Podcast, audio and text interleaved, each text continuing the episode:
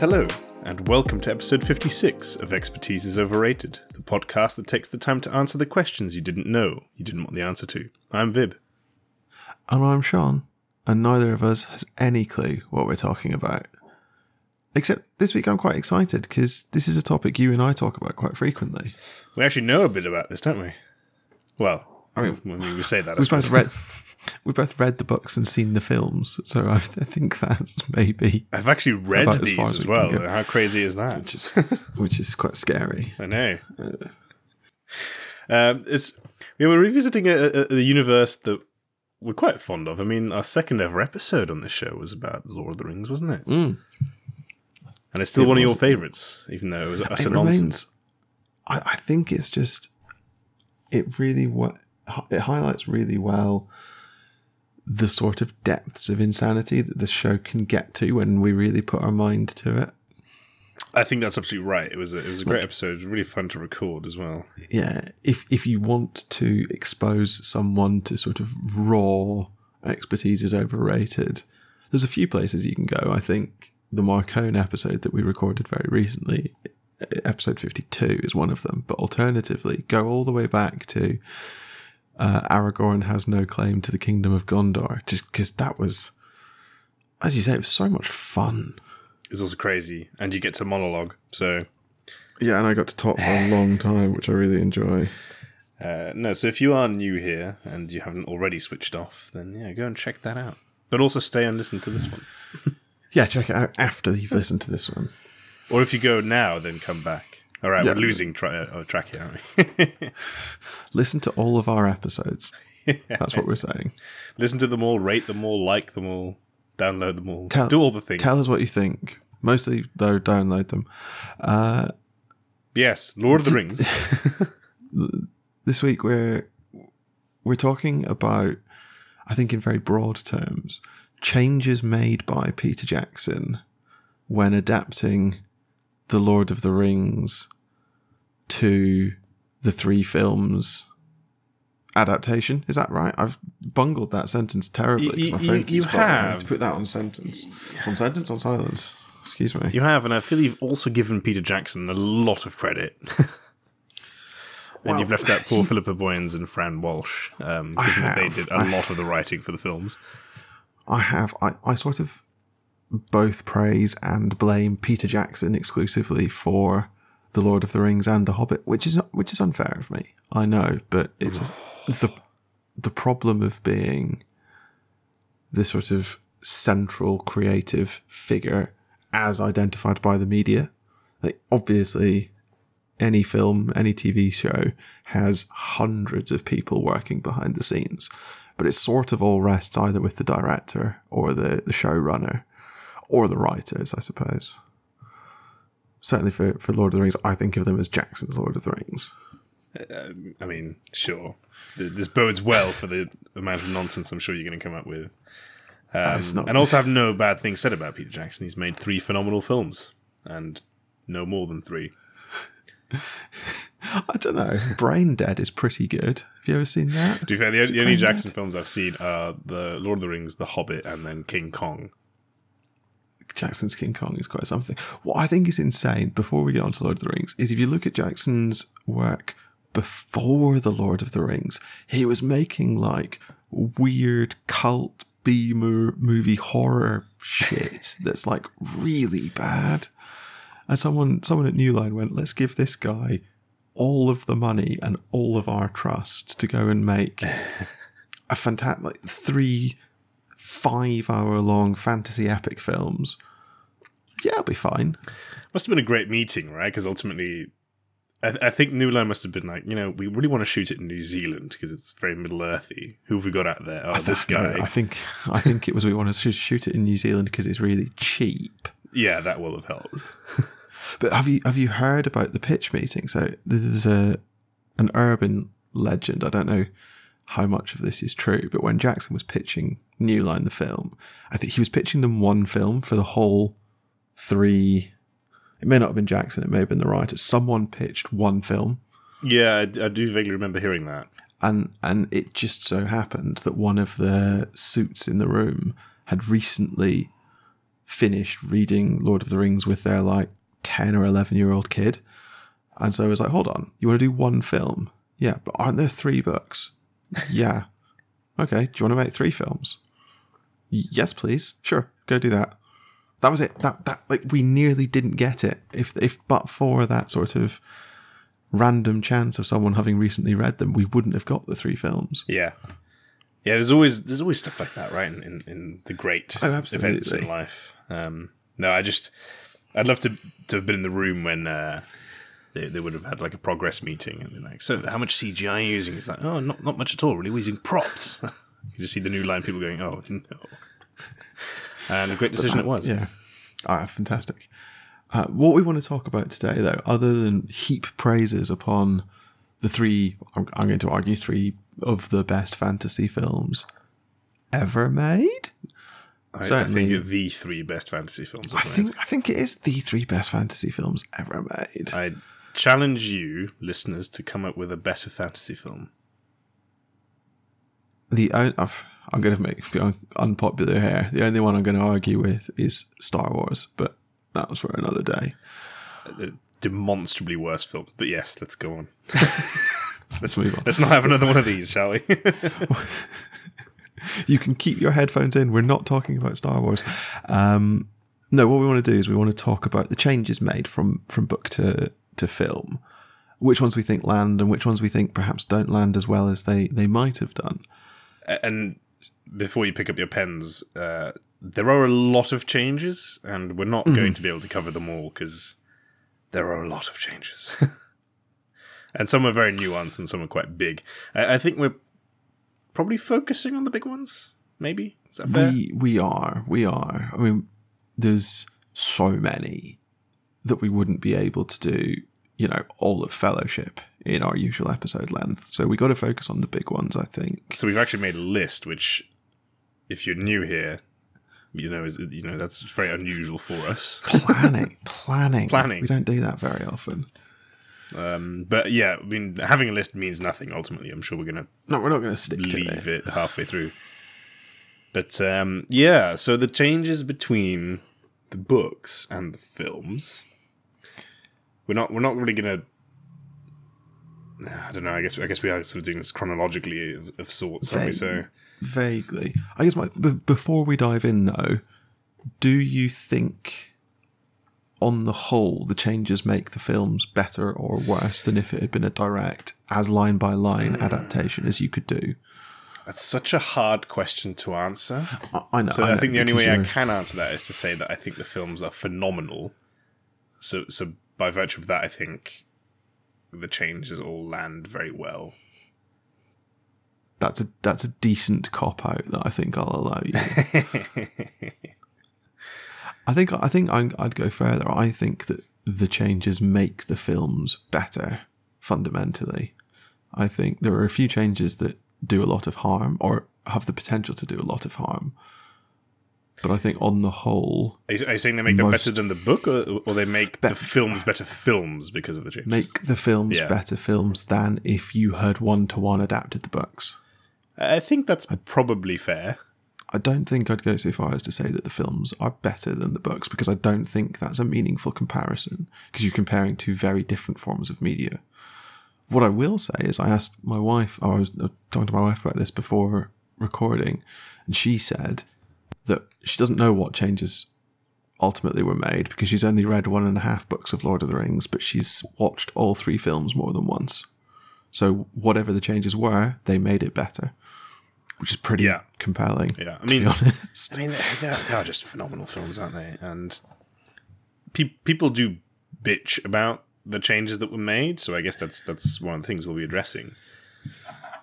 But yeah, I mean, they're, they're Yeah. just great films, aren't they? Uh, I, I feel I've mentioned this on the show before, but there's there's only one scene in I think all three extended films at that. But that's the only version you should be watching anyway. That I genuinely dislike, and we'll come on see- to it, I'm sure. But You see, I I was talking to someone relatively recently who said more or less I have the same view as you. The extended editions are the best way to watch it, but the cinema experience of the theatrical release is better. They are better paced. Um. I think that's probably true. Well. n- yeah, but knowing that the extended edition exists, I, you just can't go back. I think. I think that's probably also true. But saying that, I still vividly remember being in the cinema for all three films when they first came out, um, Absolutely. which I think is saying something given how long ago that is now. yeah. I went to see The Return of the King twice. That's really impressive. I know. I don't think I've ever done that with a film. I've cinema twice. So I don't think I have. Anyway, have anyway, it. anyway. The, so the first, well, I think the first change we can deal with quite quickly is a sort of the. It takes in the books the hobbits a very long time to leave the Shire, and there's this great plot around selling Bag End and building, or buying the, a house at Crick Hollow, and there's a hobbit called Fatty Bolger involved, and it's really convoluted, yes, and and none of that happens in the in the film. Gandalf's like, "You got to go," and Frodo goes, "Shall we go tonight?" And then he grabs Sam, and they're off, and it's like, "Okay, yeah, well done." yeah. So yeah, that's that's Cut 250 pages of book. And and what's funny about that is I think Fellowship of the Ring is where some people switch off in the films, right? Because they're like, oh, it's taking forever. But you have the That's party, and then Gandalf goes to and you know to and from Gondor in I don't know, like a five minute montage. Tells Frodo to go, and he goes, as you say. Whereas in the book, seventeen years pass. Yeah, that's what I was going to say. Isn't it like 20 years in the book? yeah. And then Frodo is fifty at this point. Yeah, and he's like, oh, you know, maybe it's a good adventure, good time to have an adventure. That's I think that's also a, a point to make. Like Frodo is is old. In well, he's not old because hobbits live a really long time, but he's like a lot older than the Hobbit that Elijah Wood is playing. Yeah, so he's he's like a young adult for Hobbit terms, right? Uh, being fifty-ish, and wh- what I think is really interesting in the books that that they changed in the films, obviously, is, is the dynamic between the four hobbits. Um, that ultimately Yes. forms where Frodo is by far the oldest.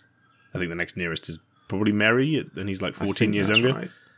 Um, and Frodo's very much the, the leader, and he's just wiser and more knowledgeable about things. I don't actually know how old Sam is, but he might be the youngest, no? I think Pippin's the youngest, Yeah, Pippin's the youngest, yeah. but th- but I might be being swayed by the films. it's there hard to know, yeah, because in the films, the Sean youngest. Astin is just like the fatherly figure of the four, right? And, Yeah, cooking them all breakfast. and you know, this is a change, and I think it really works. You know, th- those four But on screen really work very well together. Yeah, and they're like still really good mates as well, which Yeah. is great. That is really uh, cool to see, yeah. the there's all sorts of class elements going on in the books as well, aren't there? Because Frodo is like a landed gentry. Uh, Hobbit Type, politics in the books is just I, it it doesn't make a huge amount of sense. I'm not going. I'm not diving into where does Frodo's income come from, but like he's definitely posher than Sam is. yeah.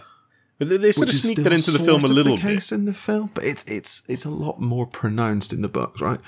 In in the film, it's like they're really good friends, whereas in the books, it's very much more like Sam is his.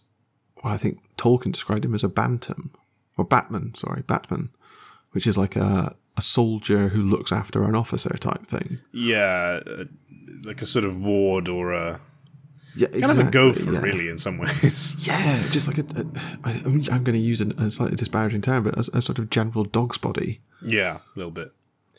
But- But, also his gardener. Also, his also, and most importantly, his gardener. Um, yeah, but but I think so. Where this becomes relevant, which I think is one of the big themes that they changed, i- i- is just the overall view of you know the world as it stands. Right at the time that that they discover that they have the One Ring, Yeah, like in in the films, which I think works really well because it's an introduction to oh shit. um, but in the books, it's sort of uh, the whole world kind of knows more. I feel is is, is, is the more way of saying it. There's, there's more of a sense of creeping doom, I think, in the books. Like, I don't know. Is that quite right? I I know what you mean. It, They're really, well, jumping the gun potentially, or already throwing our list out the window, but it's the Gandalf problem, which we'll come on to, I think, in more detail later. But in the books, Gandalf knows essentially from the get go what's happening, right? Because he's been working against this evil for for many, many, many years. So he's ready for this. Whereas in the in the films, it's sort of like, hmm, this opportunity has arisen. what do we do? What is going on? And it's like I think that's uh, right. the viewer is sort of like, oh yeah, this is enticing and engaging, and then you have this really young hobbit who's going to go off on an adventure, and he seems not ready for it because look how young he is, and so on and so forth. Um, yeah, And it, it it works, I think. I, I think I think it does. It absolutely does. Um, Be sort of hard sell in a film, like you know, especially at the start of a nine-hour-long slog where the hero is just like, "Yeah, I know, I know what I have to do. Um, I'm going to do it." So yeah, guess I mm, guess I gotta go. Yeah. gotta go on a long walk then. And then you have Death Stranding, which I'm told is a great game, so maybe that would have worked as well. Maybe it's weird game. I, I, I think the the pacing change to the start works really really well. Even though I mean you could probably speed it up a little bit more, al- although I'm it's, not sure. it's funny, isn't it? Because it's quite where you massively sped up, it. but it's still quite slow Yeah. for some people. yeah, yeah, Imagine having Tom Bombadil in that whole sequence in there. yeah. Well, that that brings us really neatly on to Tom Bombadil, doesn't it? You'd have a mass exodus, I think, from the cinemas. I might have walked out. Me, me too. I probably wouldn't, but I just we we've spoken about Tom Bombadil on the podcast before. I just don't see how you can do it. I don't see how you make Tom Bombadil work on screen.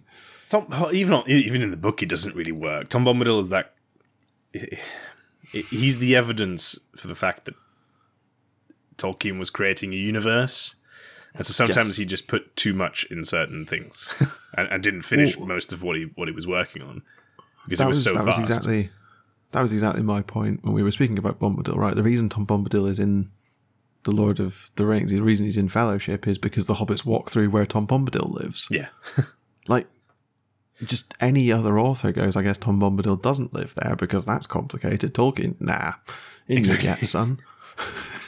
See, in a, in a modern day video game, that would be a side quest that's like really tenacious. It's like you know, I'm here, side quest, come do me. But you can Yeah. technically walk past Just- it. But of Just course, walk past it. in the books of Tolkien, no, no, no. Not only does he rescue them once, he comes back a second them. time. He rescues them twice, and I think this is a slightly harder change to sell. Right, the Barrow Downs. I think the Barrow Downs are really creepy and evocative and, and really good on the page. But But, but not not not with the Tom- change that that they made to Frodo. I think you can't make Not Frodo a young, inexperienced guy and then have him quite calmly rescue everyone in the Barrow Downs. It just doesn't really work. no, and I also don't see how you get everyone out of the Barrow Downs if you don't have Tom Bombadil. Because no one else other than maybe Gandalf can do that. Yeah, I think that's fair. Yeah, Ah, Unless, un, unless Aragorn. But, that's what I was thinking. You- But you- no, but you're having your Aragorn moment at Weathertop. That's where you see how badass Aragorn is. And it's a different kind of badassery, right? it, it is. Plus, you don't you you wouldn't get the amazing scene of just him smoking a pipe in the corner and looking really menacing. That's true. That's true. And then you don't get the first evidence of Sam's courage as well. I'll have you, Longshanks. yeah, exactly. Yeah, but not just Sam. To be fair, like all the hobbits do charge in. Also, Not just, not just Sam. he delivers the the knockout line. The great line. but but because you don't have the Barrow Downs, you don't have the Dagger of Westerness, which I guess it doesn't matter, but it, it, it comes back to we've got Gandalf versus the Witch King much further down the line, and there's stuff about the Witch King in general, so maybe we can talk about that there. I don't know. Yeah, but I mean, I uh, something like the daggers of, of Westerness, it's like it, it works Does it again in the books because you can expand on it. But in the film, they just they just get given a dagger by Galadriel, and they're like, yeah, that'll do. And it's not even that the dagger Yeah. is special in any way. It's just you know the No, person wielding it is. Uh, that's that's the difference, isn't it? In the in the books, Merry stabs the Witch King with the dagger of Westerness, and then you have a paragraph so past the dagger of the Barrow Downs. Glad would be its creator who forged it, yada yada yada. you don't have time or space or even really the medium to do that Exactly. in in film. So Exactly. what what are you going to do? Are you going to say at the Council of Elrond, "Oh, you guys have magic daggers that can unravel spells that bind wraiths together"? It's just going to feel shoehorned in. It's like, oh, by the way, there's a lot of magic that we're not going to talk Yeah. about ever again. Exactly, exactly. uh, yeah, no. So, so axing Tom Bombadil, I think, is hands down one of the best mm-hmm. changes made in the films. I think it's probably we've probably just lost a load of listeners who love Tom Bombadil and think not including him was a crime. But I, He has a place in the books, and I think he's a super interesting character. But I, I would sometimes also go as far as saying he's worth skipping in the book. if you know he's there, you don't need to read about him. Yeah, It's probably fair because it is just a pause in the narrative. it just is. Yeah, it's, it's just getting sidetracked on something completely irrelevant in many ways. Uh, so yeah, axing Tom Bombadil, great, great chat. But much like as, as you said, before, axing a lot of the general Shire nonsense. So at, at the moment, all we're doing is cutting. Yeah, and it, it's working. Um, Yeah. Then I guess if we continue this timeline, we're cutting another fan favorite character. Well, we actually cut two, so we've forgotten about that. Well, not forgotten perhaps, but there's the meeting that Frodo and Sam have with Gildor yes, in the books, Yeah. which doesn't, which happens very differently. they did film that, didn't they? well, you in the extended edition, Frodo and Sam watch some elves. Yeah, they leave. watch, but I think they. This is Did like they film some dialogue that never made it even into the extended? exactly, but I think there's like there's a petition currently. I think for like the super extended, or or it's like been announced or something. Uh, where there's like literally everything that was ever filmed. Release the to be put in. release the lost footage. because the, the films aren't quite long enough. I don't know. I've got some, so but the- they've gen, generally so they take Gildor out, which I think is fine because all, especially as you say, with this younger, less experienced, less wise Frodo, you don't need the opportunity to show that Frodo is wise and able to converse with elves and elvish and things like that Yeah, which is what Gildor gives you in the books. But then we come to the axing of, well, as you say, fan favorite, uh, Glorfindel. old Glorfindel. Yeah, who's to be fair another very confusing character in many ways because he's a, a first age elf who's just sort of chilling still. Just first aged elf, first age elf sent back with even greater power than your average first age elf. It's a sort of proto Maia. Yeah. See, what's interesting because in the book, obviously, his his arrival is very obvious because he is a first age elf, and I think just looking upon a first age elf is like nothing you would ever experience. But also because Frodo is slipping into the unseen world, he's able to see Glorfindel as he is on the other side. Yeah, So he gets the radiance, the shining stone on the breast, all of that. And then I think we hear later from Gandalf that at one point Glorfindel sort of unmasked himself to put the wraiths to flight. And when he rides against them at the ford. And it's all just really confusing. yeah, in some ways, yeah. Um, but but uh, in the books, it's just harking back to this whole idea of like, oh yeah, the elves are they're still here, and they are Yeah. a force to be reckoned with. Which fits in very well with the narrative of you know the elves having picked up their rings ever since Sauron fell and actually defending Middle Earth um, yes. since the Battle of, of the Last Alliance, which is something that they completely ignore in the films. And this is where Arwen Well- is, is a little bit confusing, right? Because she arrives and is all glowy and elven and magical. But then they sort of portray all the elves as having kind of just given it up, you know? Like Elrond is a, is a particular, uh, particularly egregious example of this, I think. I don't know that I entirely agree with that. I think. Well, you, Elrond says that the light of the Eldar is fading. So I think it's more that they don't have the strength they once had, which I think is different from in the books. Because in the books, doesn't Elrond say that if the ring stayed in Rivendell, all else would fall, and then Rivendell would fall as the last defense against the enemy type thing, which isn't the sense that you get in the films You get the sense Yeah. in the films that Rivendell is fading and empty and dying, which it's sort of not in the books. Ditto Lorien. Yeah, I think the what's missing from that line is you know the light of the Eldar is fading in Middle Earth because they're all just leaving, which I think that's entirely fair. Well, certainly the Noldor are, but let's face it, everyone I think only cares about the Noldor. So You're, you're such an elf fanboy, it's ridiculous. I mean, they are the strongest race. What can I say? um, it's almost like the world was created for, for their shenanigans. Um, but no, Glorfindel, I think, would have been. I mean, a, a that's just introducing another character that you will then see for all of two minutes. Um, I think that's I think that's the, the, the there's two things that it buys you. Well, three things that it buys you. It buys you the introduction of a character who is ultimately more important than Glorfindel in Arwen. It buys you the sense that the elves are capable of acting against the enemy, but it's difficult for them. And it shows you a bit of the relationship between Aragorn and Arwen that becomes relevant later. So, by contrast, putting Glorfindel in is fun and cool, and he's a bit badass. But ultimately, one of them has to act as a taxi service to get Frodo from yeah, exactly. Yeah, the the, the troll camp to Rivendell. If you're going to do that, you might as well use a character you can use later. makes a lot of sense. Yeah, makes a lot of sense. And, and I think we- we- we'll. Yeah, well, I guess we'll come back to this maybe with the scouring of the Shire, that sort of thing. But in the books, having Glorfindel there, I think, is still a very strong signal that you know the West is not for your taking, Sauron. Um, you know, you're not ready for this shit.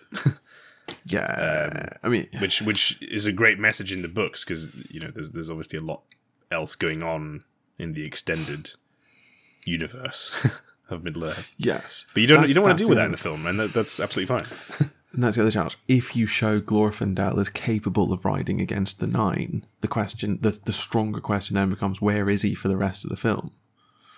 Why isn't he in the Fellowship, etc., etc.? And the, the, the simple answer is because as well. because someone's got to stick back and defend Rivendell is probably the answer. And also, there's the point that Glorfindel shines so brightly on the other side, Saur- Sauron would see him coming, which is a sort of point that's half made by Elrond. But you don't need to deal with that if you don't have Glorfindel. yeah, Like it's it's Exactly. again, it's just tighter, it's neater. No, it's, it's it's really great screenwriting. I think, as as you've said it, yeah, you're introducing a character that's going to be relevant for the duration of the story, mm-hmm. and now the nature of her relevance and the relationship she has with Ar- Aragorn, I think, is a is a problem. But we can put a pin in that don't- as well. Yeah, We put in a many pins, so if you're listening, tell us how many things we actually came back to and Yeah, how many things we forgot about. make sure we come back to at least some of them. That, that, that's a big one, though. I think I think we will come back to that. But Yeah, but yeah, so so we've axed a lot of characters from the books in, in favor of others, or just leaving them out altogether in the films. And I think we, mm-hmm. we seem to both agree that that's that was a good choice all round. True. Every change like this, though, you do lose some of the depth of the Lord of the Rings. Right, Glorfindel, Tom Bombadil, Fatty Bolger, Crick Hollow, all of that, the Old Forest, Old Man Willow, they serve to build a deeper, richer world. Yeah. Oh, for sure, is not not necessarily the sense that you get from the films. for sure. But it's it's the same sort of thing that season one of Game of Thrones did, right? And, You know, look, look at all these characters and how great they are, and then by season eight, it's like there's five characters in the whole world because you just don't yeah. have time. No, no, I completely agree, but I'm just so yes, we sound like we agree with all the changes because I think broadly speaking we do, but we do recognise that you're losing something with each of these training with each of these Yes. changes. Yeah, it has to be a film ultimately, and, and the films are already That's- comically long, especially for the time. And that's that's fundamentally what you've always got to hark back to is are people going to feel like sitting through this scene was worth the time of the scene? Yeah, yeah, yeah. Yeah. So I mean, we we are make, making our way out of the Shire. I think if we're doing this chronologically. Um, and this is where I wrote Frodo, oh Frodo, which I think is just we, we sort of made the point, right? Frodo, they changed the character quite significantly um, from the books to the film, but actually, I think it really works on screen. Um, so Yes. well done, and they stuck to that. I think it was quite consistent writing. Um, so well, well done. Now, actually, one thing that happens while they're still in the Shire, or I was going to say we come to our first edition. yeah, uh, when the when the hobbits are on their way to Bree, uh, the old wizarding duel. This is so much fun.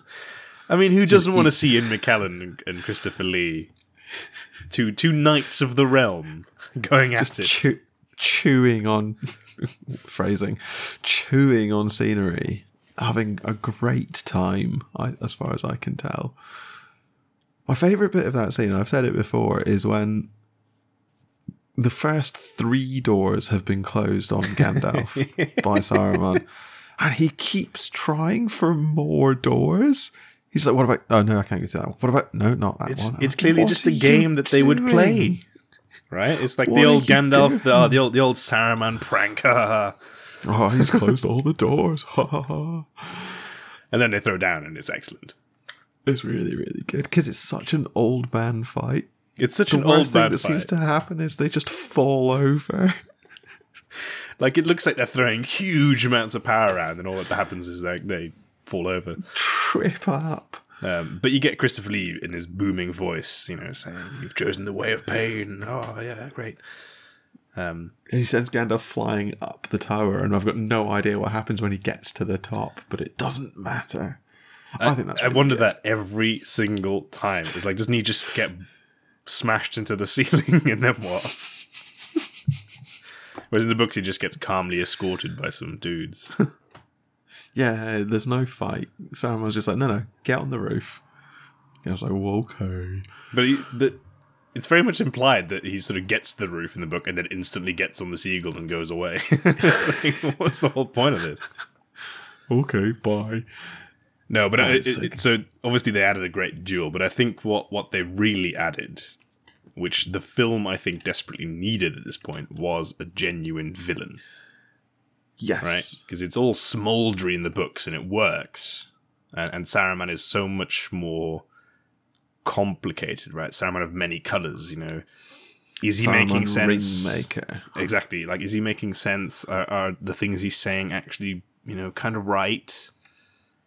That sort of thing. You know, maybe Gandalf will have a bit of doubt. And of course, in the books, he doesn't because he's Gandalf, and doubt is not a word in his vocabulary. Um, but in the film, at this point, you're just sort of, yeah, you've seen a Sauron, but like he's dead, right?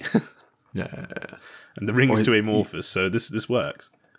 Yeah, it just it condenses the threat of the first film into a specific person, whom later in the bu- in the film we see acting against the Fellowship.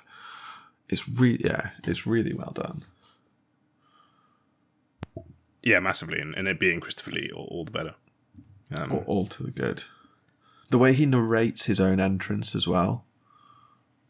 Smoke rises from the mountain of doom, and Gandalf the Grey rides to Isengard, seeking my assistance. As he's walking down the stairs, and I'm like, wait, hold on a second.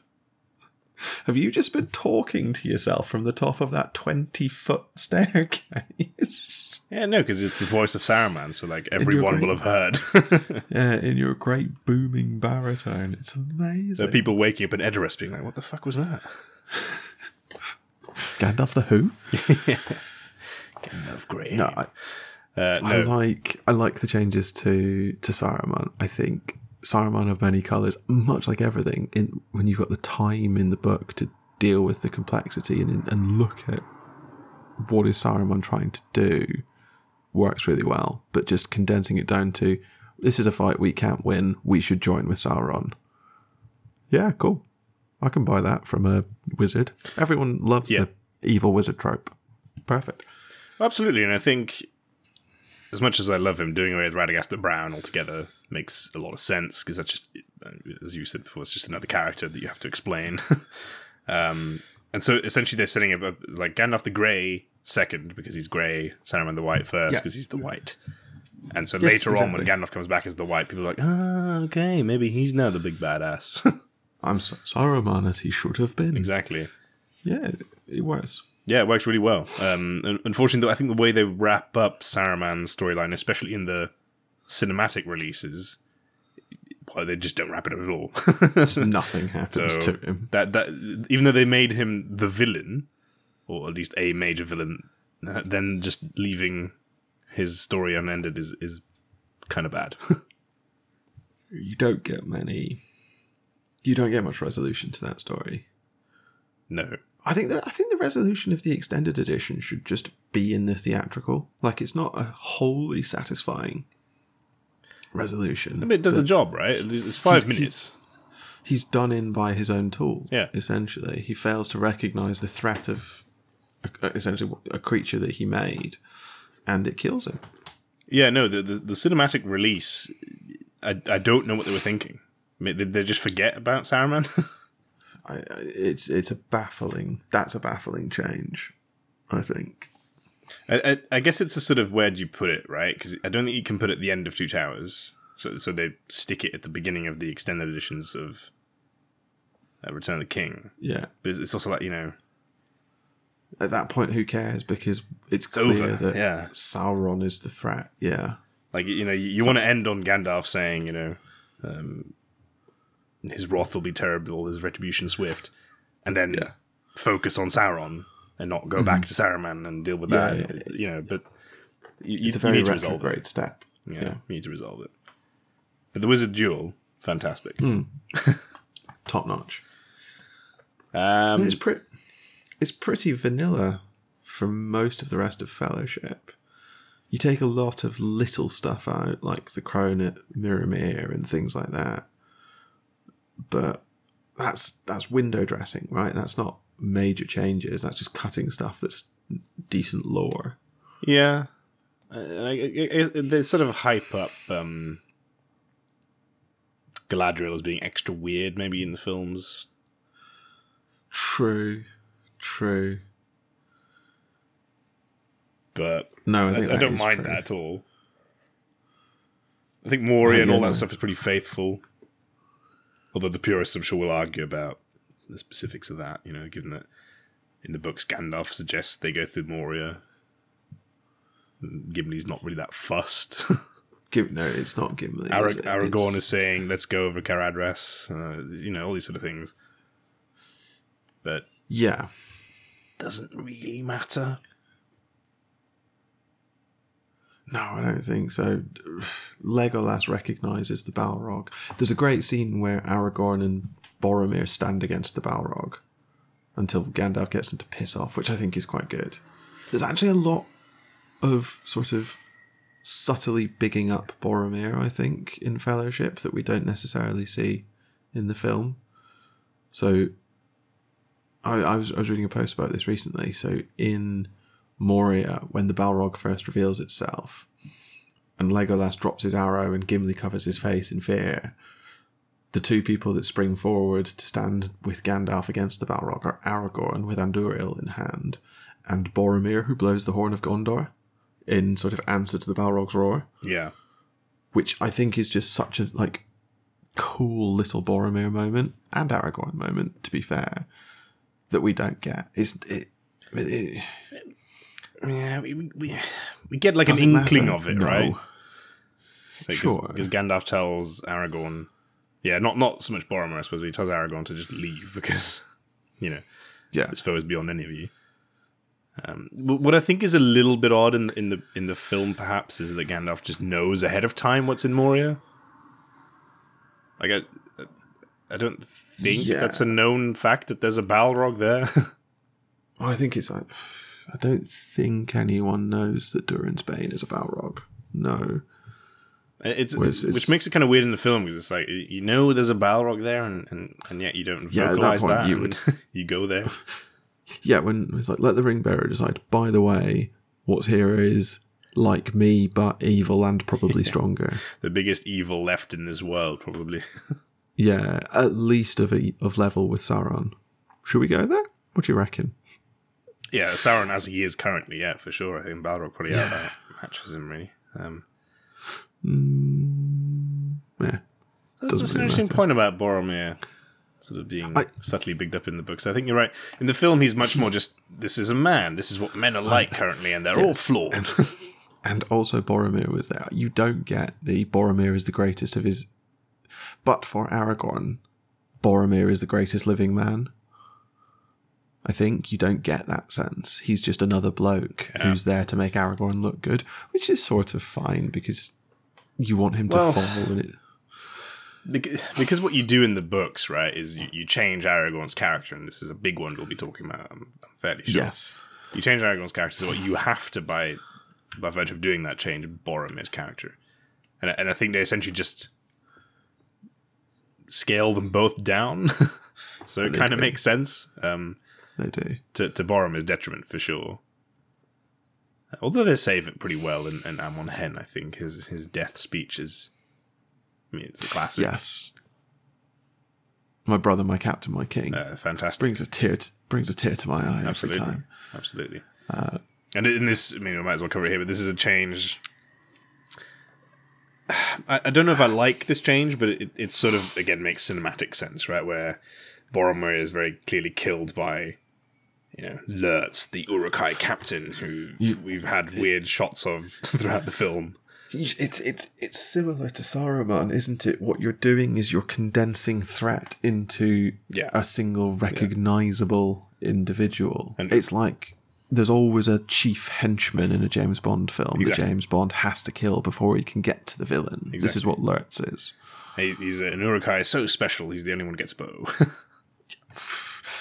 Whereas I think in the books we don't see Boromir die, but I'm fairly sure he's killed by like flights of arrows. yeah, well, we just see him, um, dead or dying, surrounded by countless Hmm. bodies of Uruk-hai and, and ma- many arrows in him, and the horns cleaved Yeah. and so on.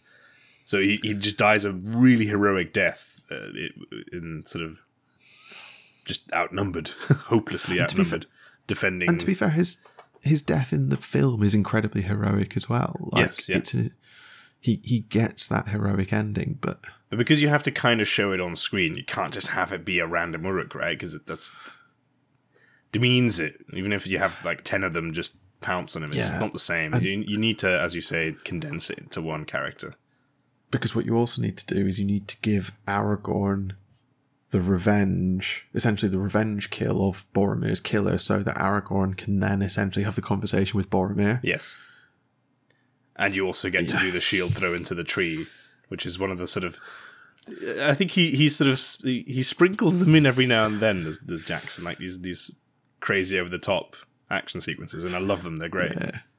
The the knife deflect, which is really good. He did that in real life. Yes. it's because he's a moron.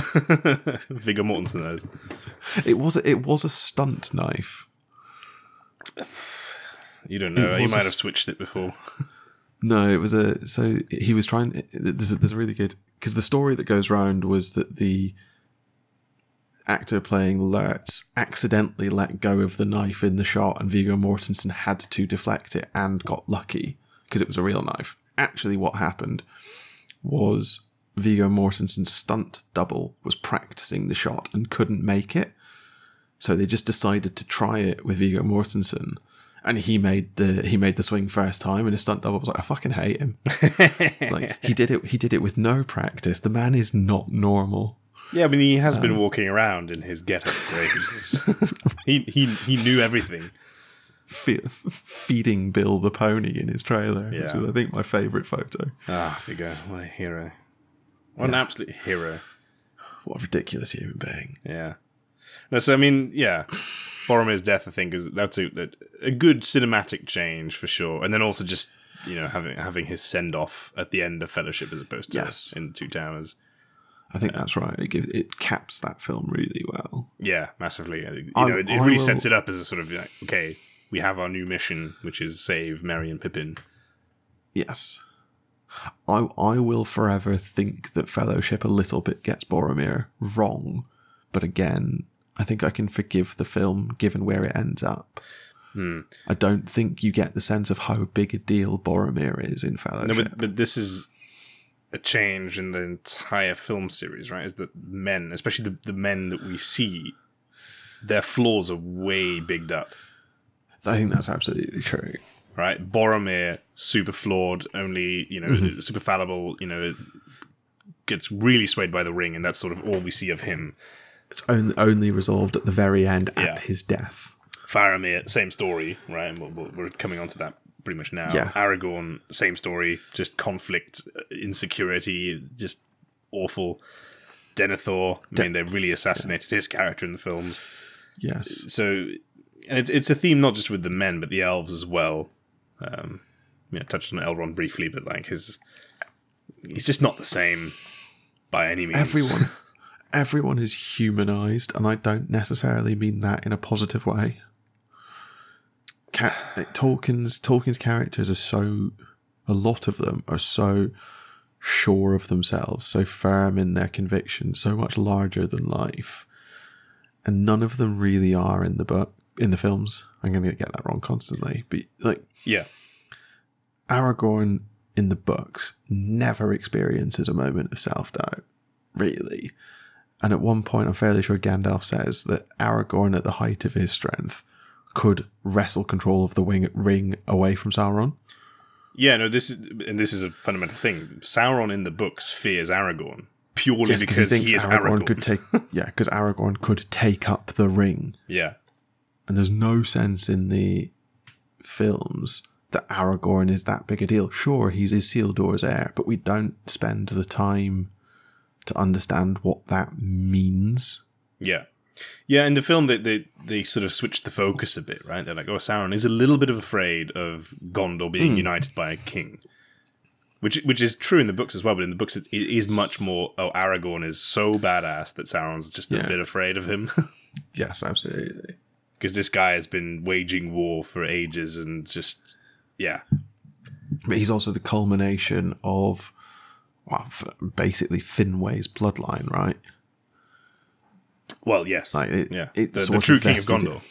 Yeah, absolutely. sort of v- vested in Aragorn is all the strength of all men and elves ever. Essentially, he's he's he's special fundamentally, and the sense that you get from the films is that he's not that special. Yeah, they, they, he's a they- he's he's a bit special, and you have that conversation that he has with Eowyn, where she's like, "Wait, how old are you?" yeah. He goes, "Oh yeah, I'm 86," and she's like, oh, "You're one of the Dunedain," but you don't. woo! But it's like, yeah, no, this this guy is like Elros come again. Yeah, and, and for cinematic reasons, they they essentially That's give him the same sort of starting point as Frodo, right? It's like, oh, this is a a character at the start of their heroic journey, which they will seek to complete by the end of this, you know, epic. Whereas in the books, it's like this is Strider. He's a badass. He's going to be king of Gondor and Arnor, and Yeah, he will lead you because he can. this this is the guy who will reforge the two kingdoms anew and rule wisely and well for 400 years. Like you're looking at Middle Earth Jesus type thing. But this is where I think, right, the fact that they introduced Arwen early on makes a lot of sense. But then they completely get wrong, and I think this is something the films do get wrong. They, they they get the whole dynamic between Arwen and Aragorn wrong, and Aragorn's motivation, they get it wrong, Yes. right? The only reason, well, not the only reason, I'm sure, but essentially Aragorn is it's a retelling of Beren and Luthien, right? Which you know, Absolutely. Tolkien was very stuck on that. But Aragorn just really, really loves Arwen and he wants to marry her and, and you know, the classic stories. Boy, And Elrond's like, yeah, girl. sure, but you can only do that after doing this impossible thing. Much like Beren, like, oh, go and get a, a go get a Silmaril. Go be king of Gondor. and Arnor. That's Elrond's request. Like, oh, just, just you know, become king of Gondor and reawaken the old kingdom of Arnor, and then yes, you may marry like- my daughter. And so Aragorn's like, yeah, sure, I'll do that. Be back in 80 years, buddy. Whereas in the film, it's just sort of, you know, they, they love each other, and That's that, that's like a thing that's that's going on. Um, although there's the whole there's- Eowyn thing, which was is weird, and I don't really understand it. But Yeah. you know, I, I guess they were like, you know, we've we've had like one woman on screen for you know five minutes. we should we should add something else. I, I, I also kind of think that the Eowyn thing is this film has no love interest whatsoever. Like, there's absolutely no relationship or romantic relationship on screen. Ah, we can give everyone's already got a crush on Aragorn. We can just make that canon. It's fine. Yeah, and it, it works a hell of a lot better than you know introducing Tauriel and, and some sort of bizarre Oh, yeah. elf dwarf love relationship. Although I'm sure if they were to reshoot the films now, they would probably big up Gimli and Legolas. Bromance. Nudge, nudge, wink, wink. Yeah, I don't. Yeah. I don't think We've you pull it off more. with with um, uh, John Rhys Davies though. I'm not sure. Is that? no. Piss off. But yeah, that, that that's a that's a change that I, I don't fully get. I think in the attempt to, to humanize Aragorn, as as you say, is, they they lose the importance of that relationship. So it's it's so varied, right? So on the one hand, I think the humanization of Aragorn is almost fundamental to making the films work. Because book Aragorn, I've said it before, book Aragorn would be so hard to get right on screen. Yes. But on the other hand, if you don't get if you don't put book Aragorn on screen, so much stops making as much sense.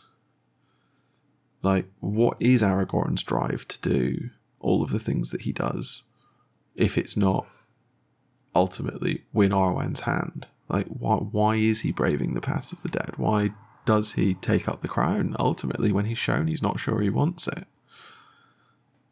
Uh, j- yeah.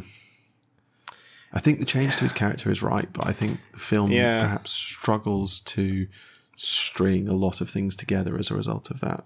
Yeah, 'cause this is. I feel you said this before. This is like your favorite change, right?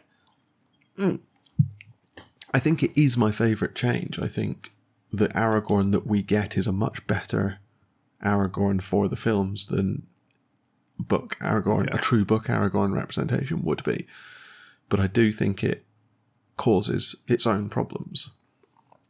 Uh, But I, wouldn't necessarily go as far as saying. saying problems. I, I I think if you're Lord of the Rings agnostic and you come in to watch this, it, it's a very relatable storyline, right? For a classic Mm-hmm. heroic quest. There are some bits where you're like, mm, yeah, but but it- but again, this is where maybe having Frodo be this young and vulnerable looking hobbit who's brave works because then Aragorn's like, oh, you know, this guy is pretty brave. i I'll just help him, and then That's true. it just the series progresses in such a way. It's like, well, I've come this far. I might as well keep doing good That's- deeds. no, that's that's very true, and I don't often consider the change to Aragorn and the change to Frodo in the same context. And I think you're right that they play off each other.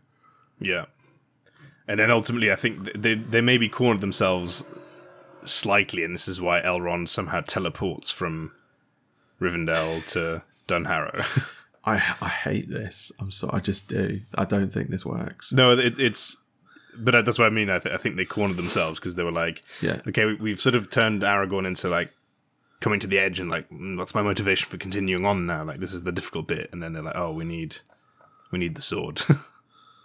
we need him to accept his kingship, and then boom, teleport Elrond right into into it. Yeah. Like, I, I like that they reforged the sword at that point. I think it works a lot for this Aragorn. It's just then they were like, how do we, how do we merge these two things now? How, yeah, how do we? How does how does Elrond get from uh, Rivendell to Dunharrow?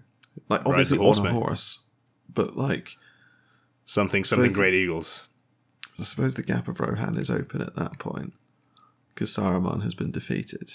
Yeah, I think we're sort of meant to assume that a lot of this happens very soon after the Fellowship actually leaves Rivendell. Yeah, Elrond like has a vision and goes, "I know what actually." Yeah, I should probably forge that sword Yeah, because it ta- it probably takes like a few weeks to forge. it. I don't know. Like, I don't think it's just the work of a night to knock it back together. but if if you, yeah, if we're sort of assuming that all the things that are happening in the books are happening now, then then it makes absolutely no sense. Yeah, like war going on everywhere, and he's just casually riding away from Well, I an I elven think the- stronghold to deliver a sword. I don't think the War of the Ring is like canon in the films. I don't think it's meant to have happened in the same way. No, I, I don't think so. Because again, it's just it doesn't really add mean- anything, right? Legolas says it at one point to, to Gimli, and Gimli says, "Oh, what I wouldn't give for a legion of was it a legion of dwarves fully armed and filthy or something?" Because Gimli is just comic relief at this point. And Legolas says, "Your kinsmen may have no need to march to war. I fear war already marches on their doorstep." But that's it. That's the Yeah, that's it. whole whole thing that we we hear. As a matter of fact, I, th- I think we're we're almost meant to, yeah, not not think that anything's going on. Even though they did film an attack on Lothlorien, I think. Again, it's one of these things that, that didn't make it into the extended edition. Even Shame, shame Lothlorien sent all of their soldiers to Helm's Deep. Then. that's the thing, yeah. What did they just film? Um, Cele- Celeborn getting absolutely butchered by orcs. Well, to be fair, maybe they Galadriel and were like it's fine, we've got this. yeah, you guys, you guys go help Rohan. We'll we'll take care we'll of it. take we'll take care of Sauron's army, just the two of us. Um, I mean, which brings us neatly on to a, a change that is much maligned and misunderstood. I think, whereas it is just rule of cool, isn't it? It's much debated. I think. I think you're exactly right. Rule of cool. Like we have all these elves, we have all this cool armor. Let's do we something with it. it. That it's a shame that Yeah. they uh, they have this close up shot of someone who clearly doesn't know how to use a bow, firing volleys. Mm. You're like, come on, man! They couldn't have they couldn't have picked a better archer to be like front line here. it's it's yeah. This is obviously the elves at, at Helm's Deep. Yeah. Well, I yeah. like it. I, I, I love think- I love it. It's, I think it's a great change, even though they all die. also, yeah, but they they take out like ten thousand Uruk-hai, so I think it's fine. Yeah, but the bit I really hate is just how they charge into a line of pikes. That's And really, just get themselves really, in really funny. that's really funny. I tend to just assume that that's Aragorn, and he's like, I actually don't really. I've never led an army. Like I've always been second in command, so I don't know what I do here. Everyone else always shouted charge, so I guess we do that.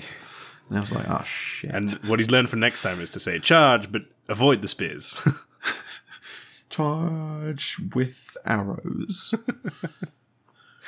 Um, really so I love it, but you know that that you know there's bits of that that are a bit mm, you know why But it's I also this but that that's got all sorts of the battle at Helm's Deep has all sorts of weirdness, right? So Legolas, who we've seen putting arrows through orc eye sockets at like two miles, suddenly can't hit a berserker. the, the torchbearer. yeah, Just shoots him in the shoulder three times. yeah. What's, what's also great about that is that he's he's very clearly like right above the gully, and then somehow survives the blast.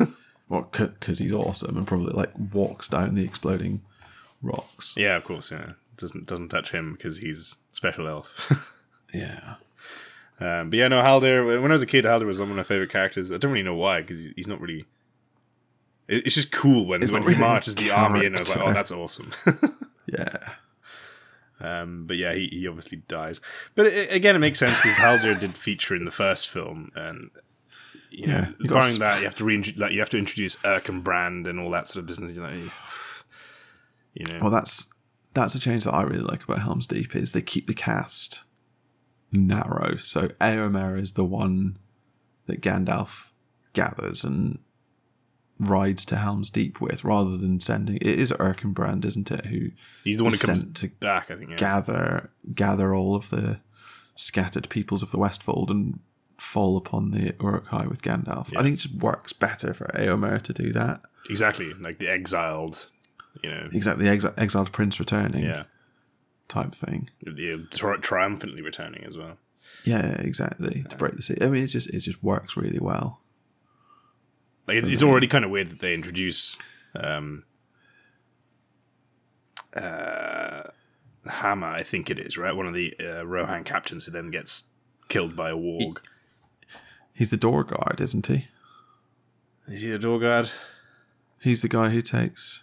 That's another reason why giving Aragorn Anduriel late is bad because you don't have the excellent scene at the door of Edoras where Aragorn's like, "You touch my fucking sword and I will Yes. kill you." Yeah, yeah. You will insist on calling it Anduriel, wouldn't you?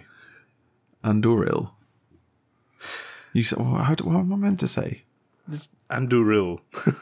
That's what I say. no, you keep saying Anduriel, like the don't. angel. no, I don't. I say Anduril.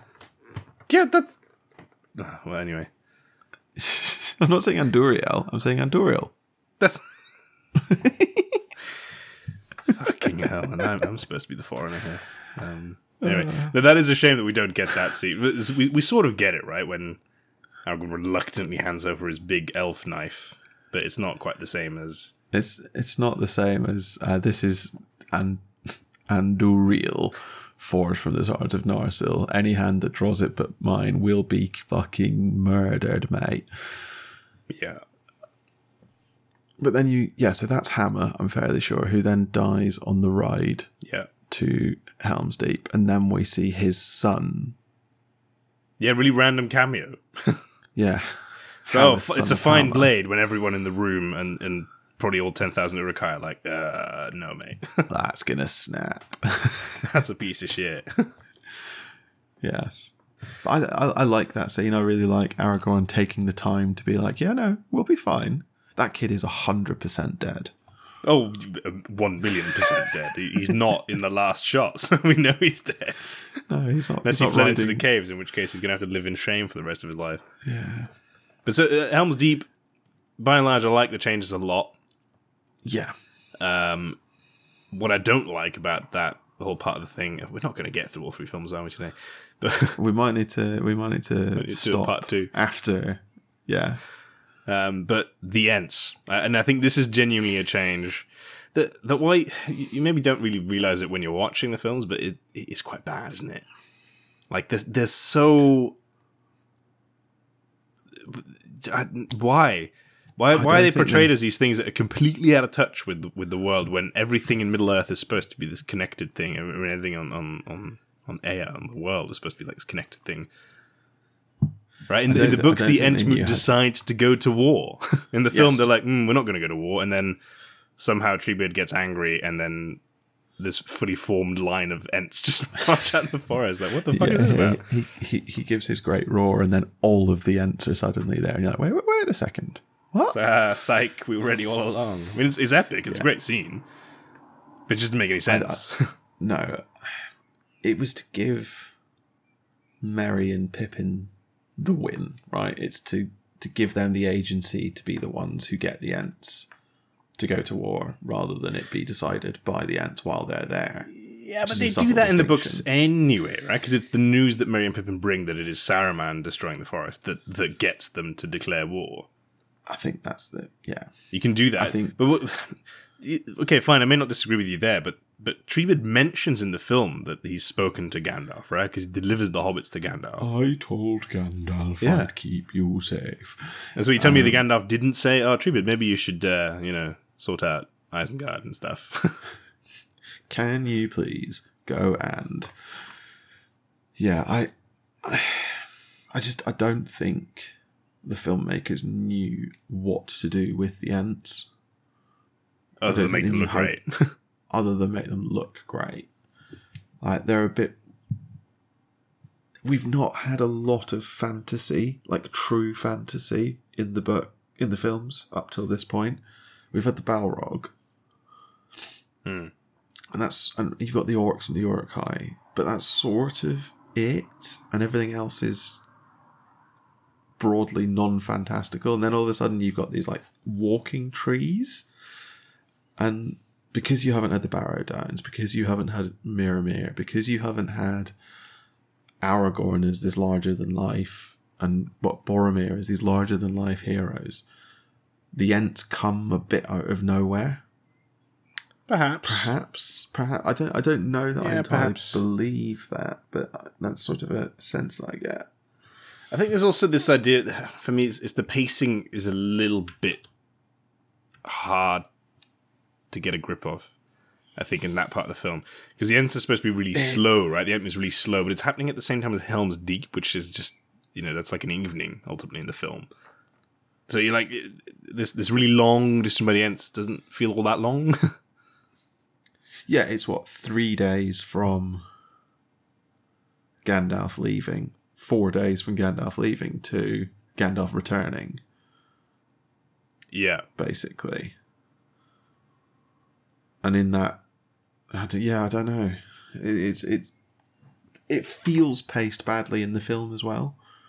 Like it, it literally feels slow yes. in a way. It's It- just yeah. But but it being juxtaposed with the Battle for Helm's Deep is yeah, there's something not not quite that doesn't quite work for me there. But again, it's this whole I theme agree. of humanization, right? They, they've humanized Treebeard in the Ents, where they're like, you know, it's not really our problem, which is quite a human emotion. No, right? absolutely. Our forest And is then they're fine. confront- then they're confronted with the problem, and that's what jolts them to action.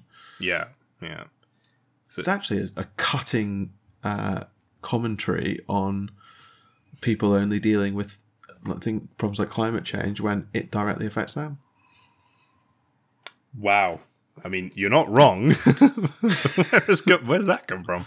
I don't know. I just, just thought of it. Was when you said, you know, people, uh, it, it, it's a thing that happens in real life. I was like, "No, it absolutely is. So, it, you know, it it works from a humanization perspective, but I sort of don't need the Ents to be humanized. Hmm. Yeah, no, I mean, uh, I agree with you. But, but again, I think if, if that's the tone you've gone with for the film, then all of a sudden coming upon this, you know, group of, Yeah. Of, beings that you've never seen or heard about and who are like weirdly clued into everything that's going on, that that would also be quite jarring. True. Yeah, so so it's a change I don't necessarily like, but uh, I think the writers for the films were nothing if not consistent, you know, and I, and I think that really served No, I think well. that's absolutely true. But we have like nine more things on our list, We've got the entirety of Return of the King. uh, but we're an hour over an hour in at this point. So I part think two, I think we just I think we just do a part two, Question so mark? we can do we can do Return of the King, and we can also do some of the more thematic things like your your the Gandalf problem, and yeah, the big things like themes, that. yeah, yeah, the the Gandalf problem. I, I'm quite proud of that. yeah, it gives you two weeks to work out what you meant. as well. I I know exactly. we should do I this one.